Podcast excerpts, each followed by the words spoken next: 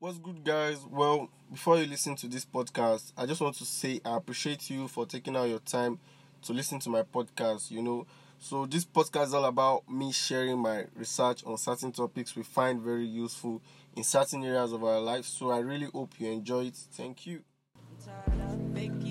Hello, so I'm going to share with you tips on securing a job and also what to do after securing a job you're not familiar with. So hopefully the lockdown ends and then everybody's like rushing back to get back with their normal lives and some people during the pandemic lost their job because most people got laid off and some are going to obviously try to get a new job so this is me helping you out trying to share you little tips on how to secure a job and what to do after you secure a job. You're not like familiar with because most of us might not be familiar with the jobs or we might be getting new jobs after the pandemic or whatever.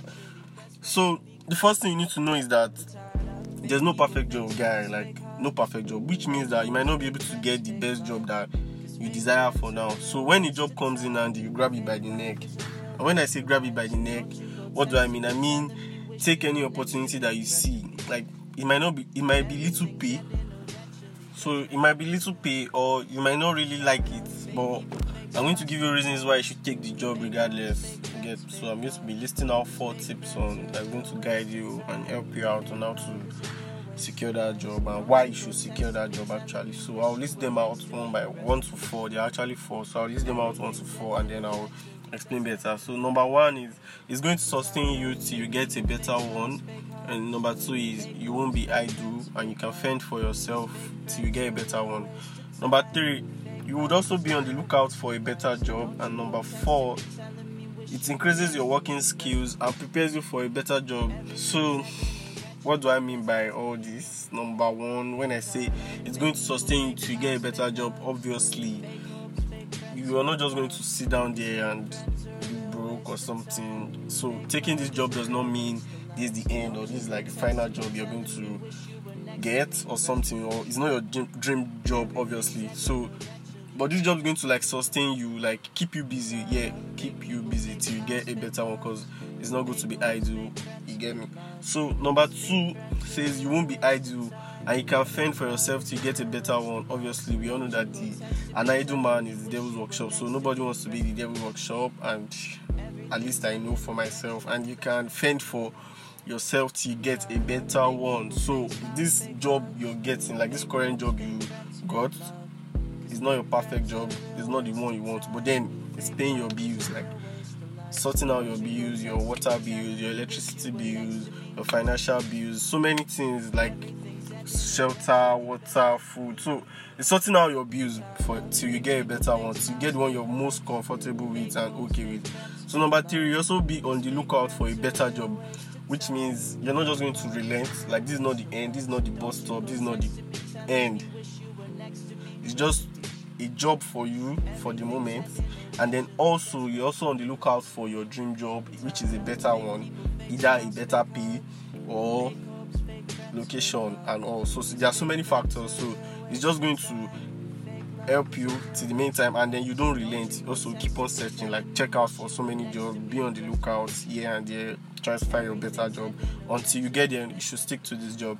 So number four it increases your working skills and prepares you for a better job. My guy we all know that some companies or wherever you want to work in they might require you work experience or like they'll tell you how many years have you worked like how many years have you been working like are you just new? You get me? So your working skills increases. You already know how to deal with a boss to a boss a boss a bossy situation. Yeah like you know how to deal with the white collar job if that's what you got into. You know how to deal with customers already. You know how to follow rules laid down by the organization or wherever you're working. You know how to interact with people so obviously your working skills has increased which is very good value because no knowledge is lost and that's like a very good value and it plus to you because at the end of the day you might even have an edge. Like you working in a previous company that is probably reputable might give you an edge in getting your dream job because you'll be like wow okay you worked there before. That means you must like be of great value. Let's see what you can offer, and boom, you get a job. So it prepares you for a better job. Yeah, like when I said staff like you know how to deal with people you know how to deal with customers you know how to deal with office office mates and all that stuff so it prepares you better you're not scared like you can face the boss you can you know how to respond when the boss is calling you know how to attend to files all those stuff prepares you for a better job so that's what i mean by that so still on that also opportunities are rare so when they like come you might not really recognize it and what do i mean by that which means you should always treat a situation best. Like for example, next time when you get a job that says, let's say you get a job that says, "Ma'am, can you handle computers?" Because you know you want to secure that job. You say, "Yes, ma'am." If they say, "Can you wash plates?" You say, "Yes, ma'am." Let's say you don't even know how to wash plates or handle computers. Let's just say. But first, you secure the job, which is the utmost key at that point. So you don't let it end there. When you are given the job, you start working on yourself. Like my guy don't sleep. You get don't relent.